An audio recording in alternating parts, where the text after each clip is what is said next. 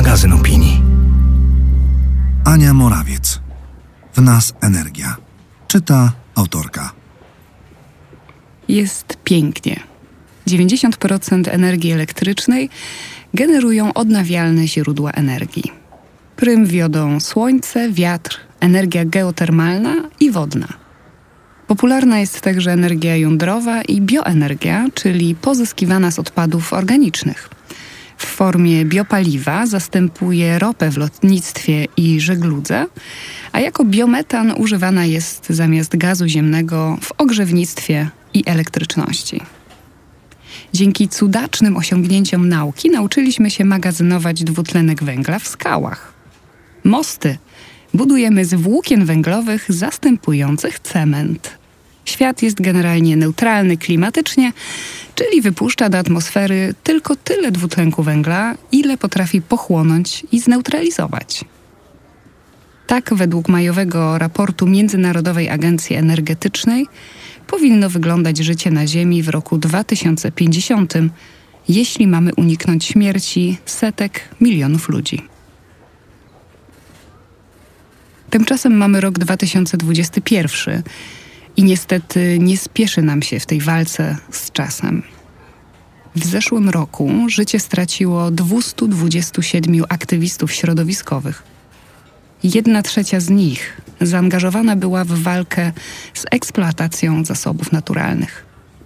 Z kolei branża sektora transportu, odpowiadająca już teraz za jedną czwartą jego globalnej emisji, za ekscytującą uważa zmianę w koncernie BMW, który skórzane wnętrza luksusowych pojazdów zastąpić ma wegańską tkaniną pozyskaną z kaktusów. To prawda, dzieją się także dobre rzeczy. Są kraje, jak Tasmania, które już teraz w całości energię czerpią z odnawialnych źródeł. Chiny obiecały zaprzestać finansowania węglowych projektów energetycznych poza swoimi granicami, a Szwajcarzy z triumfem ogłosili stworzenie najbardziej efektywnej ładowarki samochodów elektrycznych. Powstały już też pierwsze neutralne węglowo restauracje i kluby piłkarskie. Nawet amerykański Związek Zawodowy Górników wydał komunikat, w którym opowiada się za walką o energię odnawialną. Jednak to wciąż o wiele za mało. To, co w raporcie Międzynarodowej Agencji Energetycznej najbardziej mnie fascynuje, to prognoza, zgodnie z którą w 2050 roku połowa redukcji emisji CO2 pochodzić będzie z wykorzystania technologii, której jeszcze nie sprawdziliśmy lub która dziś istnieje jedynie w formie prototypowej.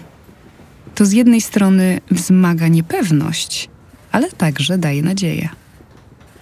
Testujemy na przykład produkowanie baterii z drewno pochodnej ligniny. Z kolei naukowcy ze Stambułu walczą o pozyskanie energii wiatrowej wytwarzanej przez gęsty ruch samochodowy na wielopasmowych autostradach. Pompujemy lodowatą wodę z głębin oceanów, która jako alternatywa dla napędzanych elektrycznie klimatyzatorów ma chłodzić nasze stale ocieplające się otoczenie. To ważne próby, bo klimatyzacja odpowiada za jedną piątą całkowitego globalnego zużycia energii elektrycznej. Pracujemy nawet nad sztuczną fotosyntezą, mającą być efektem połączenia płytek z paliwem słonecznym i miliardów nanoskalowych rurek umieszczonych między dwoma kawałkami cienkiego, elastycznego krzemianu. Uczymy się też czerpać energię z własnych ciał. Okazji zbliżającego się szczytu klimatycznego COP26 przestrzeń koncertowa SWG3 w Glasgow zamierza pozyskać energię z ciepła tańczących ciał, która zasili obiekt, generując oszczędności do 70 ton dwutlenku węgla rocznie. Z kolei naukowcy z University of the West of England chcą zamienić mocz w energię elektryczną dzięki mikrobiologicznym ogniwom paliwowym. W lipcu takie ogniwa paliwowe zainstalowano w toalecie w szkole dla dziewcząt w Ugandzie. W Anglii firma Wessex Water zainstalowała w oczyszczalniach biogazownię, która dziennie produkuje 56 milionów litrów biometanu ze ścieków. Biometan może gdzieniegdzie zastępować gaz ziemny.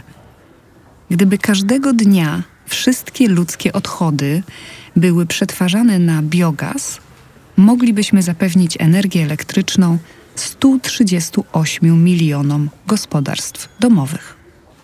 Stać nas na bardzo wiele.